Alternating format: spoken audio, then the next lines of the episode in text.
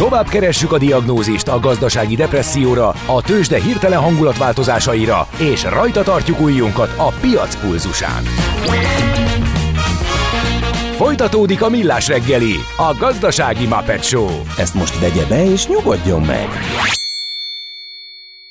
A Millás reggeli főtámogatója a Schiller Flotta Kft. Schiller Flotta is rendtakár. A mobilitási megoldások szakértője a Schiller Autó tagja. Autók szeretettel. Köszönjük a hallgatókat ismét, folytatjuk a Millás reggelit, a Rádió Café 98.0-án. Az utolsó órába fordulunk, 9 óra 11 percon, ugyanis így kedd reggel, Várkonyi Gáborral vagyunk itt. És Gede Balázsa, 0 30 6 98 0 98 0 SMS, WhatsApp és Viber számunk. A mai zenék olyan DJ Macska Jancsisak. Köszi. Hát nem DJ Carpenter van itt. Igen, DJ Gida alias Krisztina Macska Jancsinak hívom, mióta kiderült, hogy hat macskás vagyok. Hát, hat? Igen. Hat macskád van? Igen. Kérlek Az szépen. igen. Úgyhogy hát most éppen... És nyolc kutyád? Nem, most épp nincs kutya. De volt olyan is, hogy voltak a macskák, voltak a kutyák, mert ilyen mm, befogadásolat vállaltunk, ilyen kutyáknak kerestünk gazdát, és akkor bizony volt, hogy együttélés volt, de hát most csak a macskák. Na, azt mondja, hogy 0636 980 980 SMS WhatsApp Viber szám, ez miatt még a DJ Macska Jancsin kívül? Hát kérlek szépen, um, minden hosszan kifejtős. Belemehetünk ebbe, csak Hát én a, a fordítsuk meg. Szerintem nézzük meg ezeket a hadi eseményeket 1598-ból, a Győr visszafoglalását, és amikor marad időnk a feles hírekig, akkor, akkor szerintem a hosszabb kifejtős ezeket. Jó. sztorikat elővehetjük. A történelem ismétli önmagát, mi pedig a történelmet. Érdekességek, évfordulók, események. Azt hiszed, külön vagy, mint dédapáid? Majd kiderül. Mesél a múlt. A Millás reggeli történelmi rovata. Na kérem szépen, hát ahogy ezt beharangoztuk, Győr visszafoglalása a téma. Ugye meg is emlékeztünk a műsor elején Pálfi Miklós grófról, mert hogy március 28-29-én, hát pár óra eltéréssel kicsit homályos a, kezdet, de nagyot tévedni nem lehet, mert itt volt ekkor tájt, hogy a gróf és a Adolf von Schwarzenberg herceg katonái éjszakai cselvetés után megrohanják a négy éves török kézen lévő győri várat és visszafoglalják. Erről beszélgetünk a Tuna Csaba történésszel, aki itt van a vonalunk túlsó végén. Szia, jó reggelt! Jó reggelt! Szervusztok, jó reggelt kívánok, és ez egy nagyon jó téma lesz. Na hát ez biztos vagyok benne, úgyhogy hozzá is foghatunk. Mi okozza a bizonytalanságot ez az éjszakai ö, cselezés, hogy ez még éjszakára esik el, vagy hajnalra már, vagy miért a ponta? Hát, meg mi volt a csel? Esik, vagy hajnalra, uh-huh. a cselt mindjárt kifejtjük, a bizonytalanságot pedig az, hogy a ostromló, ostromló, ostromló, ostromlottak nem használtak atomórát, hogy pontosan tájékoztatják az utókort. Érthető, jó. És akkor téli vagy nyári időszámítás volt? Még hozzá, igen. Na most aztán ugye ez már nagyon messzire vezetne, ebbe belevennénk egészen odáig, hogy milyen naptár szerint számoljuk, és Igen. tovább. Viszont ami bizonyosnak mondható, hogy a 28-áról 29-ére virradó éjszaka zajlott le ez az ostrom, hogy aztán ez 28-án éjjel elkezdődött már, vagy pedig 29-én éjfél után egy perccel. Hát ezt a jó Isten se tudja megmondani, és igazából jelentősége nincs is. Annak viszont igen, 29-ére kétségkívül magyar, vagy ha úgy tetszik pontosabban, császári európai kézre került Győr, és ez négy hosszú év után történt meg. Ez a négy hosszú év persze figyelembe véve a török háborúknak a időtartamát nem is tűnik hosszúnak, de itt arról van szó, hogy Győr bizonyos értelemben Bécs tehát a császári királyi székhely elővárosa, és ennek a 1594. évi elvesztése az nagyon-nagyon nagy csapást mért a oszmán elleni küzdelemben mind Magyarországra, mind pedig tágabban értelmezve a Habsburg birodalomra. Tehát Bécs, Ugye, Bécs onnan... Budaörse volt Győr? Valójában igen, ezt el lehet mondani. Tágon. Tehát ugye egy nagyon-nagyon jól erődített várról beszélünk, és hogyha az ellenség ott anyázik, akkor lássuk be, hogy az elég erősen meg tudja könnyíteni azt, hogy hát Bécset ostromolni uh-huh. lehessen, és innen el lehessen látni utánpótlással. 1594-ben Ferdinand Harbeck főkapitány egyébként több mint, körülbelül egy bő negyed évszázadon át vitéző harcoló katona adta föl ezt a várat, máig folyik a vita róla, hogy most gyáva volt-e, vagy pedig reális döntés hozott, valószínűleg az utóbbi igaz. Az más kérdés, hogy a vétetetlen várat, ahol nem számíthatott segítségre, miután föladta bűnbakot kreáltak belőle, és a Bécsi Ámhof téren hadmérnökével Nikora Perlinnel együtt lefejezték. Méghozzá úgy, hogy a kezét is levágták, tehát két hóhér uh. egyszerre azon, hogy megtorolja az állítólagos árulást. Én azt gondolom, hogy figyelembe véve Hardegnek az elő, az életrajzát, meg a korábbi tevékenységét, az ilyesmivel nem nagyon lehetne őt vádolni, de hát tudjuk, hogy a politika sajnos tud ilyeneket produkálni, és tudott ilyet a kora újkorban is. Nyugodjon békében, ennyit tudok mondani erre így utólag. Ami pedig a városromát illeti, hát egy nagyon fontos dolog volt, hogy a lehető leghamarabb visszavegyék. Részben emiatt, amit elmondtam, részben pedig azért, mert azért lélektani jelentősége is van annak, hogyha hamar ki lehet innen szorítani a oszmán helyőrséget. Több ezer katona védte, oszmán katona védte ezt a várat. Viszont egy nagyon határozott terv született arra nézve 1598-ban, hogy ezt valahogy vissza kellene foglalni. Nagy valószínűséggel a haditervet, és majd ezt mindjárt elmondjuk, hogy mi volt a csel lényege, a magyar történelemben olyannyira negatív módon emlegetett Giorgio Básta vagy Basta, Básta György dolgozta ki, és aki pedig a végrehajtásban érdeskedett, itt már elhangzott két név, ugye, egyrészt a magyar oldalról, tehát Pálfi Miklós, másról pedig Adolf von Schwarzenberg, ugye, aki egy egyébként nem természetesen, mint a nevéből kiderül, nem magyar származású, mm. hanem német, Németországban született. Ez a két úriember egy mindegy 5000 főre tehető nemzetközi haddal csapott bele az ostromba. Ugye mindig el szokták mondani túl lelkes emberek, hogy Európa cserbe hagyta Magyarországot, a török háborúban, de már többször beszéltünk róla, hogy a Habsburg birodalom Hilfe néven mindenhonnan komoly pénzt szedett be azért, hogy a magyar végvárrendszert meg tudja erősíteni. Most, ha Pálfi Miklós neve mellett felsorolunk néhány parancsnokot, aki részt vett ebben az oszlomban az emberi élnek, hogy ilyen neveket tudok mondani, Tököli Sebestyén mellett, például Carlo Verlaine, Jean Puig Üny, Germáni Kostás Szoldó, Miguel de López. Uh-huh. Tehát, hogyha tipikus birodalmi nemzetközi sereg volt, vallon, spanyol, francia, lotaringiai, magyar, osztrák, német katonák vettek részt ebben a vállalkozásban. A vállalkozásnak pedig egy nagyon fontos eleme volt, hogy Csellel vegyék a várat, győzős érdemekről megerősített vár volt. Tehát egy nyílt ostrommal nagy valószínűséggel nem lehetett volna bevenni, amennyiben elég ügyesen védekeznek a bent lévők. Most ennek a lényeg. ez az elhelyezkedése, vagy az, az erőssége, vagy... Nagyon-nagyon jól megerősített modern bástyák. Aha.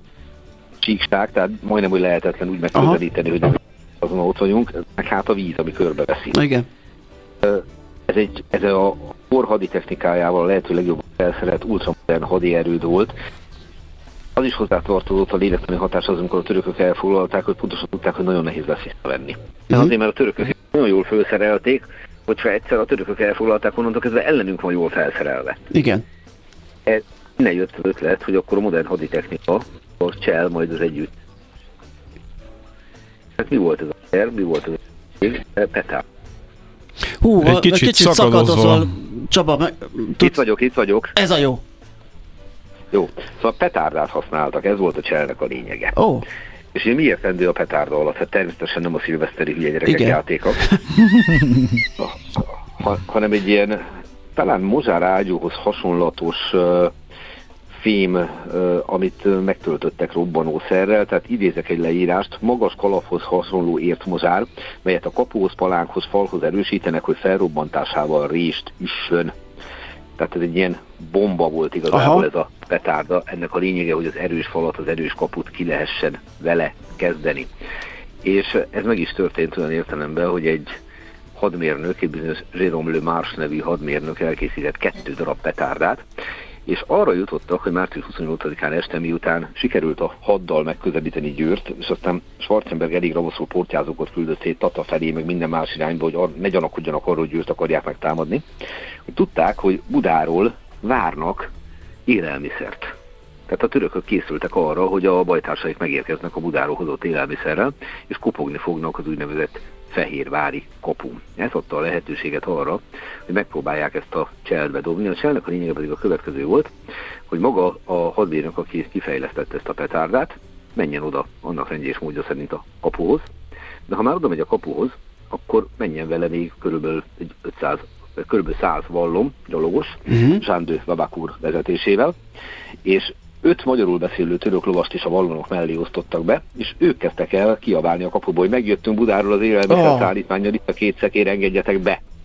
És hát miközben ők török nyelven kommunikáltak az őrséggel, a két petárda közül az egyiket már addigra sikerült fölrakni a felvonó hídra, illetve a kapura.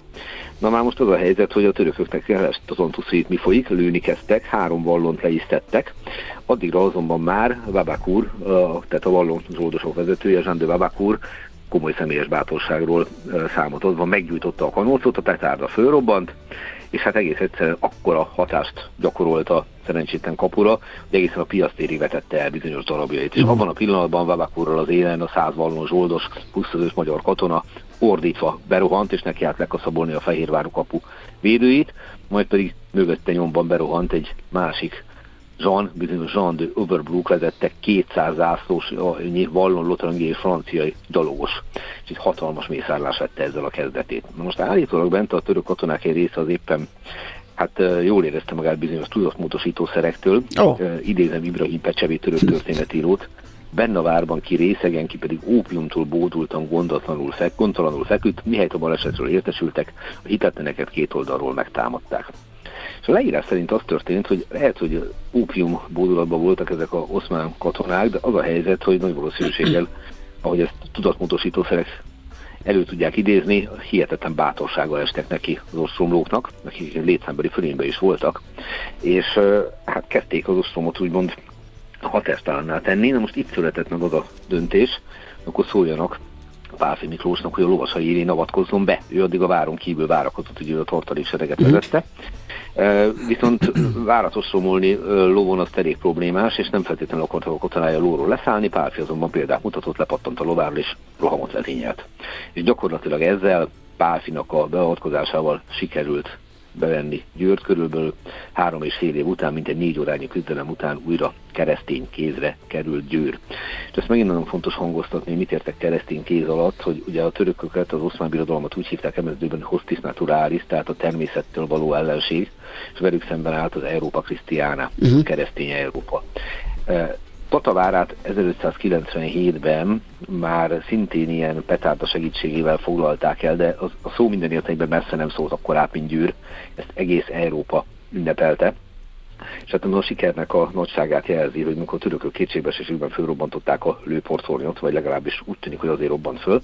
Ennek eredményeként mintegy 1400-1700 török védő vesztette az életét, és ami pedig az ostromlókat illeti, az ő hadiveszteségeik azok jóval alacsonyabb számra tehetőek, nem számítva a szerencsétlen lovakat, meg egyéb állatokat, pár százan estek el az ostromlók közül. Hatalmas hadizsákmányra tettek szert, de hát a legfontosabb a lélektani hatása volt ennek, a, ennek az ostromnak. És nagyon komoly megbecsülésben részesült mind Adolf von Schwarzenberg, mind pedig Pálfi Miklós. De én nem véletlenül említettem meg jó néhány másik vezérnek a nevét, mert hát például Germánikus Szoldó és többen mások tényleg a török elleni küzdelemnek kiemelkedő figurái voltak. És hogy magyaros legyen a történet, és ne csak a pozitívumot vegyük észre, hát azt is fontos például megemlíteni, hogy az ostromlók között, ugye, ahogy említettem, mindenféle nemzetközi csapatok vettek részt. Volt itt egy Miguel de López nevű spanyol zsoldos vezér, hát López állítólag az egyik bajtársát, amikor meglátta, hogy mennyi zsákmány van nála, konkrétan lelőtte, ezek után elítélték, és ha helyesek az információk, még le is fejezték. Tehát tulajdonképpen a sikerben való részvételét, a finoman fogalmazva lenullázta a szó legszorosabb értelmébe. De igazán tragikusá teszi az utóéletet, az Pálfi Miklós, illetve Adolf von Schwarzenberg sorsa, ugye 1598-ban zajlik ez az ostrom, és 1600-ban már mindketten halottak. Oh. Pálfi Miklóst szegényt őt egy betegség vitte el, uh-huh. borzasztó belegondolni, hogy mai fogalmunk szerint 47 éves volt. Uh-huh. Tehát amikor elkapott valami fertőzést.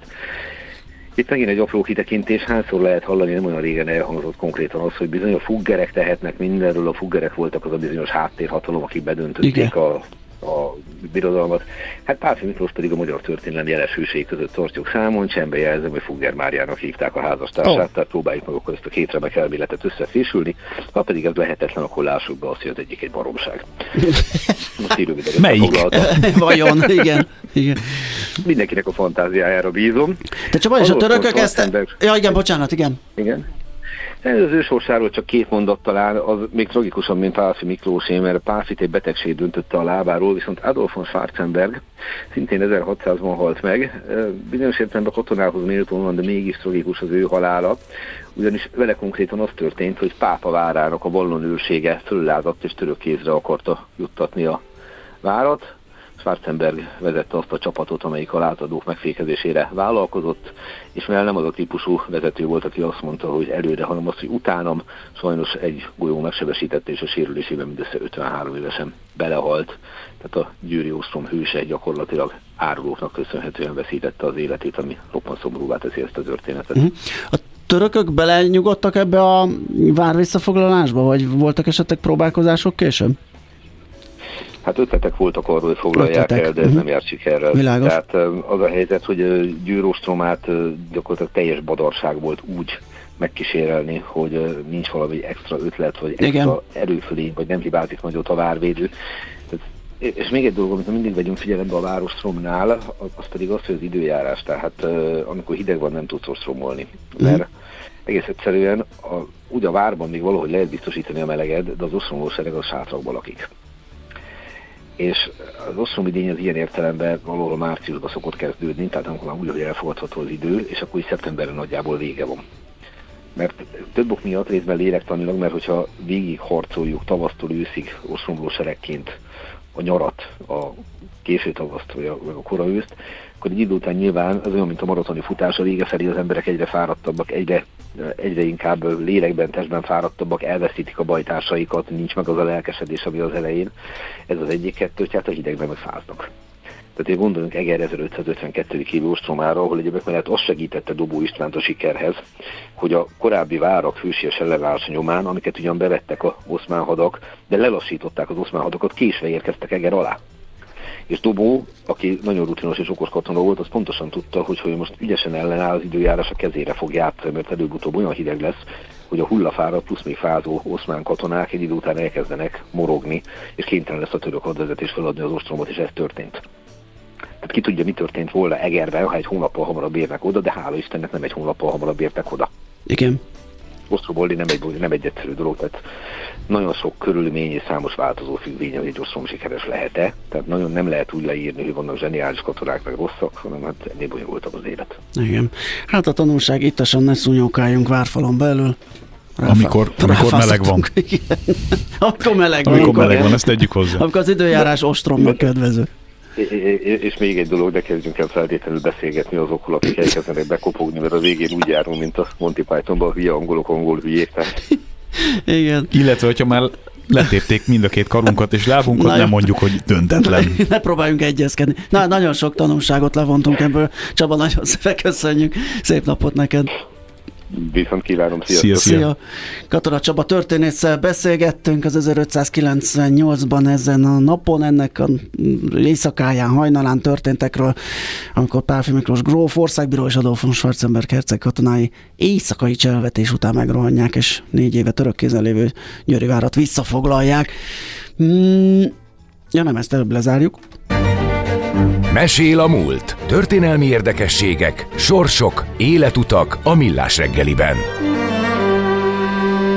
Hát és tulajdonképpen sok időnk nem is maradt, mert jönnek a rövid hírek, esetleg valami fontos megosztandó Ö...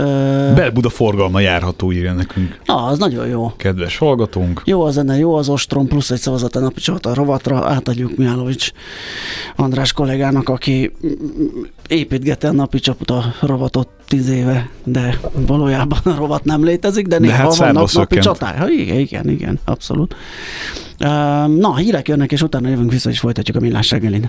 Sziasztok, Prigás Zsolt vagyok az Anima Sound Systemből, ez pedig a legendás Rádió Café. Hírek első kézből a Rádió Cafén, az Equilor befektetési ZRT-től. Equilor, 1990 óta a befektetések szakértője. Na, megnézzük, hogy hogy állunk a tőzsdén, és Deák Dávid üzletkötő van itt velünk a telefonvonal túlsó Szia, jó reggelt. Hoppá, már hívnak, és jön a megbízás. Igen, igen, itt folyamatosan csörög a vonal. Sziasztok, jó reggelt! Szia, szia. Tehát egyébként a, a, a, az intenzív vonalcsörgés ellenére egyébként a budapesti értéktősdén nagyon sok minden nem történik, mert nagyon szinte forgalom Akkor csak érdeklődnek a befektetők, igen? Hát inkább úgy mondanám, hogy mostanában nem a budapesti értéktősde a, a legizgalmasabb Aha. piac a hazai befektetők számára sem, eh, hiszen hát 380 millió forint volt az első 40 percben a forgalom, ne. tehát gyakorlatilag mondhatni, hogy egyelőre semmi nem történt a budapesti értéktőzsdén. Ugyan emelkedik fél százalékot a, a Bux Index 42.335 ponton áll, de gyakorlatilag kereskedés még egyetlen egy részvényel sem volt érdembe. A MOL egyébként ugye alacsony forgalom mellett de elég szépet tud emelkedni másfél százalék pluszban 2530 forinton kereskedik a hazai olajpapírt, és az OTP bank részvénye is emelkedni tud a vezető részvények közül 8%-osban pluszban 10.075 forinton kereskedik. Magyar Telekom is kis pluszban 388 forinton, ez 3%-os emelkedésnek felel meg. Egyedül a Richter ö, csorog lefele 1% mínuszban csak 5 forintot esett, mindössze 7430 forint de itt is, ahogy nézem, egyébként a Richterben 18 millió forint volt a forgalom, tehát uh-huh. tényleg, tényleg nagyon eseménytelen egyébként a reggeli kereskedés. Hát ez nagyon úgy hangzik, és újság a forintpiacon történik-e valami izgalom? Forintpiacon, ugye délután kamadöntő ülést tart a Magyar Nemzeti Bank, úgyhogy egy picit kivárnak talán a forintpiaci szereplők. Azért némi forint erősödést látunk így a, a reggeli nyitás után. Egy euróért jelen pillanatban 384 forint 60 fillért, egy dollárért pedig 355 forint 20 fillért kell fizetni a bankközi devizapiacon, és talán a forint erősödésnek egyik oka, hogy a dollár tovább gyengülkedik a főbb devizákkal szembe, euró-dollár kereszt most már 1,0828, 6,1%-os dollárgyengülésnek felel meg az euróhoz képest, illetve az angol fonthoz képest is egy fél százalékot gyengült a dollár, egy 23-23, de még a japánjához képest is 0,4%-os gyengülésbe 131,16. Úgyhogy a dollár gyengülés valószínűleg jó hatással van a, a régiós devizák hangulatára is, bár ugye azt se a kötvénypiacon, se a részvénypiacon itthon nem látunk érdemi mozgás, valószínűleg a Nemzeti Bank kamat döntülése hoz majd némi forgalmat és némi izgalmat ezekre a piacokra is. Oké, okay, meglátjuk. Hát mit kívánhatnánk egy pesgőbb napot és jó munkát nektek. Köszönjük szépen. Köszönjük. Szervusz, szia. Deák Dávid üzletkötő számolt be, hát egy meglehetősen csendes kereskedésről, ugye ez egy nagyon, nagyon alacsony forgalmi Semmi érték, nem történik, mondott, tehát ez egész még konkrétan. Egy, egy papírban sem lenne túl, vagy egy blue chipben sem lenne egy túl izmos érték, de hát ez van, meglátjuk majd, hogy mi lesz ebből. Mindjárt. Tőzsdei és pénzügyi híreket hallottatok a Rádiókafén az Equilor befektetési ZRT-től. Equilor, 1990 óta a befektetések szakértője. A kultúra, befektetés önmagunkba. A hozam, előrevívő gondolatok. Könyv, film, színház, kiállítás, műtárgy, zene. Ha a bankszámlád mellett a lelked és szürke állományod is építeni szeretnéd. Kultmogul. A millás reggeli műfajokon és zsánereken átívelő kulturális hozamgeneráló rovata következik. És balagunk tovább, egy témánk maradt már csak a mai műsorban, hogy megbeszéljünk egy óriási nagy Fermér kiállítást, vagy arról beszéljünk, meg az azt övező mindenféle uh, érdekességről. És itt van velünk Gorbé Zsuzsa, irodalom és filmterapeuta, a papagéno.hu újságírója. Jó reggelt! Most már van hangod is, bocsánat. Na, örülünk, hogy így személyesen, ugye mindig telefonon faggattunk eddig csak különböző dolgokban. Most már találkoztunk is, és hát stílusosan egy, egy nagyon méretes és jelentős Fermér kiállítás kapcsán, mármint a stílusosság abban van, hogy egy nagyon nagy esemény, hiszen egy ilyen Tulajdonképpen mondhatjuk, hogy Fermér összes, ugye? Annak ellenére is, hogy hiányzik pár darab. Mm, hát majdnem összes, de a Részmúzeum az azzal reklámozta, hogy soha ez előtt és ez után se fog ilyen sok Fermérmű Aha. egyszerre jelen lenni, és ennyit nem láthat majd a közönség. Nyilván ennek köszönhető az, hogy kettő nap alatt 450 ezer jegyet sikerült eladniuk, tehát, hogy gyakorlatilag az, igen. az első hétvégén eladták az összes elérhető jegyet. Tehát, hogy a, 450 ezer még igen, egyszer. Tehát, hogy a teljes kiállítás időtartamára eladták az összes jegyet. Elméletileg azt most nem néztem meg, azt mondták, hogy talán még így próbálnak ilyen nyitvatartási trükközésekkel. Hát ezzel muszáj lesz, mert különben valamit csinálni. Én néha futottam bele rossz időpontban, rosszkor kiállításba, úgyhogy hát itt a lábújhegyen állás, furakodás, meg szóval magyarul nem volt annyira élvezhető, amikor nagy tömeg volt. Hát elméletileg pont ezt próbálták azzal elérni, hogy nagyon korlátozták a jegyeknek a számát, Aha. tehát hogy pont az van. Ez a korlát, ez a visszafogott mennyiség. 450 ezer le van korlátozva. Hát, mennyi Igen, lett volna egyébként? Be, be, van osztva, gondolom, Aha. hogy mennyit engednek be. Igen, de... sokszor az, már az online foglalási felületeken is ugye ilyen időablakok vannak, ami meg kell jelölni, hogy szlotok, igen, hogy, hogy az ember mikor menne látogatni. Na és aki kevésbé De van várjál, benne bocsánat, ebben... bocsánat, még, még, még az, hogy mi a titka? Tehát miért, miért van ez az őrület? Azért, mert hogy nagy számban, meg majdnem teljes ö, kiállítás, vagy, vagy mi ez a vadulás?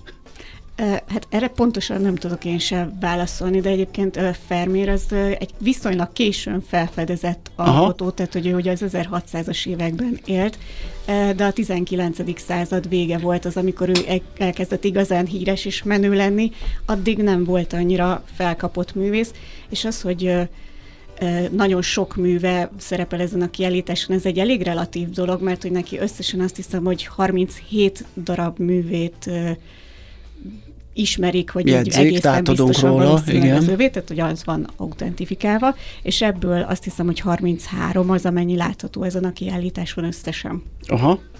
Na és mit a kell róla tudni? Többi, Tehát aki... bár, bár, bár, bocsánat, ami hiányzik, az gyűjtőknél van, de nem tudjuk kinél, vagy, vagy meg sem is. Tehát egy, egyáltalán nem tudunk a hollétükről, vagy a létezéséről, hogy egyáltalán megvannak-e még. Hát ez azért izgalmas kérdés, mert hogy fogalmunk nincs, hogy mennyi volt összesen. Tehát, hogy nem lehet tudni, mivel a Fermér a saját korában nem volt egy olyan iszonyú nagy szám, ezért nem nagyon vannak feljegyzések Aha. arról, hogy ő neki mennyi műve volt, ráadásul ő nem is adott címet a műveinek, tehát, hogy amikről feltehető, hogy lappanganak, vagy valahol megvannak, de nem tudjuk, hogy hol azt onnan tudjuk, hogy ilyen árverési katalógusokból, mondjuk 1696-ból származó árverési katalógusokból a, az árverező leírta, hogy nem tudom, két tehén balra néz a képen, és akkor abból kéne uh. tudnunk, hogy, tehát, hogy fogalmunk nincsen. Elég labilis. Így van egy csomó eltűnt képe, illetve előfordulhat, hogy egy sokkal nagyobb életműről van szó, csak annyira változatosak a, a témái, meg a stílusai, hogy nem biztos, hogy felismerjük. Jó, hát akkor még tartogat izgalmakat a művész, ugye, és az ő kutatása. Belevágtam a szabad Gábor, mi volt a kérdés? Hát, hogy a kevéssé a téma iránt érdeklődők számára is tegyük már valahogy elképzelhetővé, hogy ki ő, miért jelentős, milyen művei vannak. Ö, hát úgy nagyjából, tehát hogy...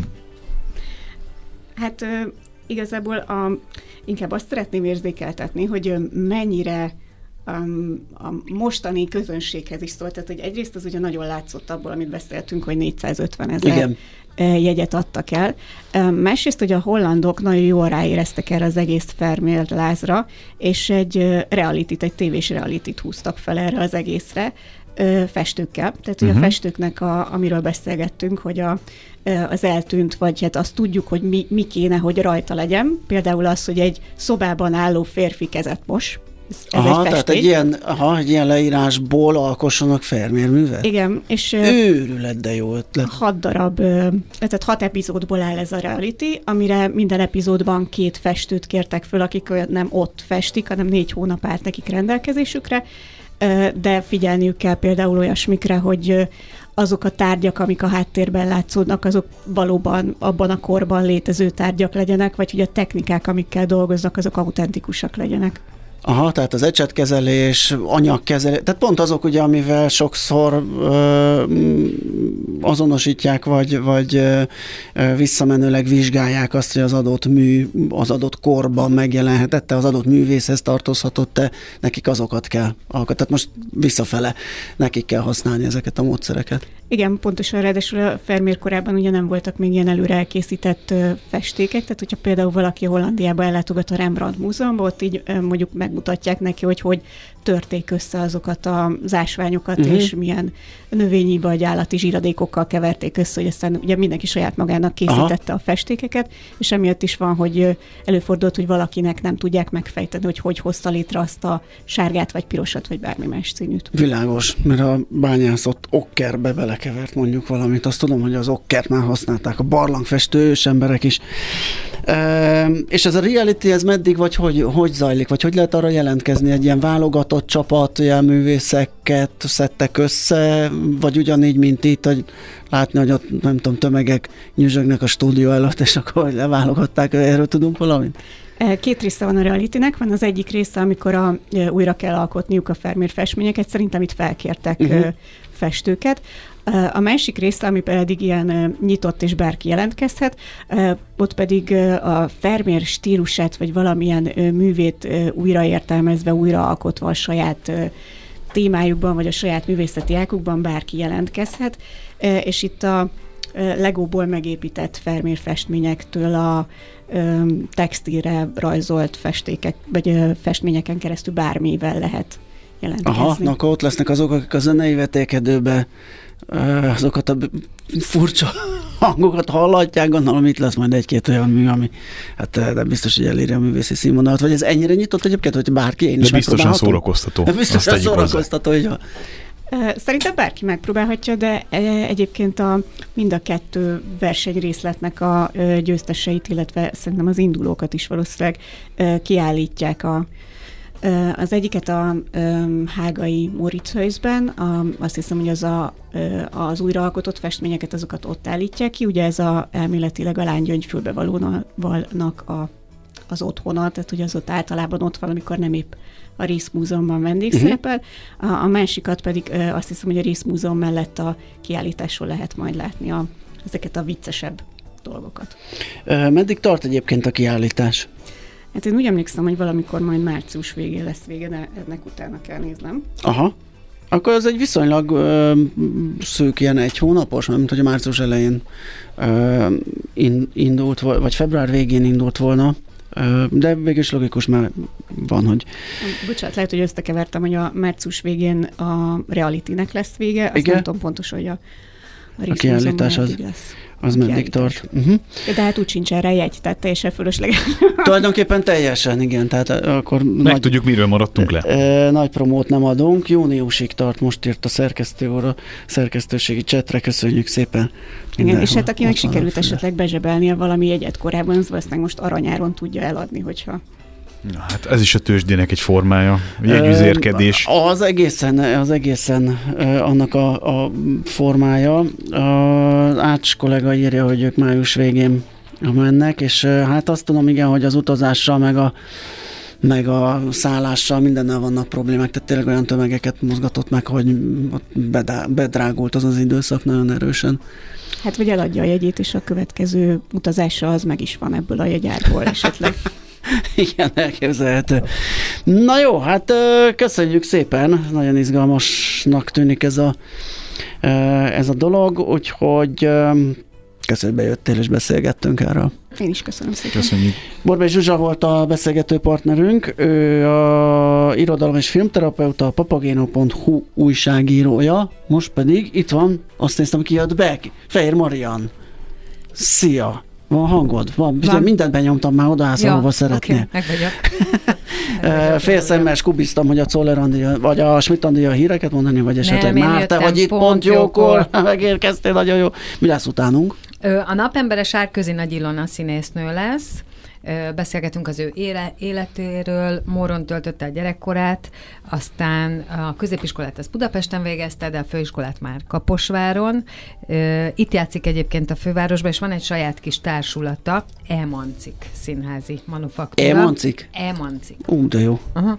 És az RS9-ben játszanak, vagy lépnek fel többnyire, de ő mesél arról is, hogy néhány éve, hát nyilván a Covid az ugye mindenkit arra késztetett, hogy valamilyen másik lábat is növesszen, és akkor a vendéglátásba helyezkedett el, ami szerintem egy tök jó terep a színésznek anyaggyűjtésre, az uh-huh. emberábrázoláshoz. Szóval, hogy ő lesz az első vendég, a napembere, az életünk dolgaiba pedig Gyarmati Rita tanácsadó szakpszichológus lesz itt, őt időről időre visszahívom, mert szerintem nagyon közérthetően Aha. fogalmaz és a megmentő karakterről beszélgetünk, tudjátok, a kényszeres segítőről, Igen. aki, aki addig viszi ezt a megmentést, meg a megsegítelek ö, ö, sztorit, hogy a saját életét viszont háttérbe szorítja, uh-huh. vagy, vagy abban, abban vannak nehézségei. Abból és aztán ennek... mindig robbannak a feszültségek. Igen, és akkor, utóbb. hogy emögött mi van, tehát, hogy ki mit ismerhet fel ebben, hogyan tud ennek gátat szabni, szerintem tök izgalmas lesz. Abszolút. Nagyon jó. Hát akkor uh... Na, pont ez jókor. lesz, pont Tisztel. jókor. Telik a stúdió. Így is van, telik a stúdió, most már megjött. És mit Andi is, úgyhogy szerintem az lesz, hogy híreket sugárzunk, és utána... Sugárzunk. Igen, utána jön a pont, pont jókor Fehér Marianna, ami pedig elbúcsúzunk. Holnap lesz ismét millás reggeli fél héttől tízig, előtte ható fél hétig ismétlés. Mindenkinek nagyon szép napot kívánunk. Sziasztok! Sziasztok!